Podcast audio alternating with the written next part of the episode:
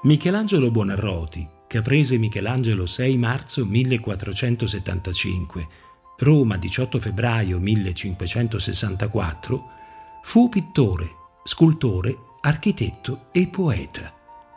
Considerato unanimemente il genio del Rinascimento italiano. Sono sue le opere più conosciute e amate nel mondo. Il suo stesso nome diviene simbolo dell'arte italiana.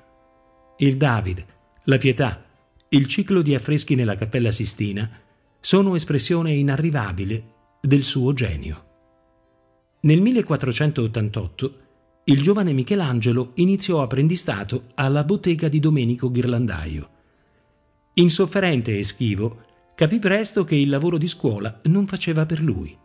Spesso si appartava, arrivava prima degli altri o si tratteneva fino al buio a bottega pur di lavorare in solitudine.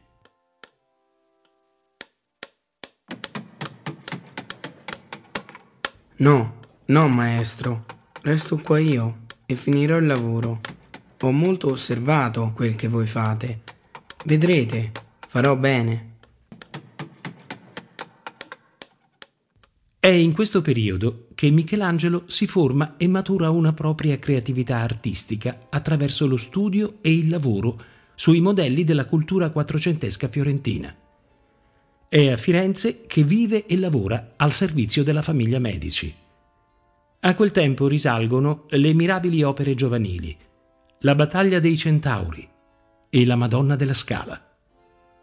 Nel 1495, quando a Firenze Savonarola lancia le sue invettive contro l'arte, Michelangelo si sposta a Roma, dove scolpisce la Pietà Vaticana.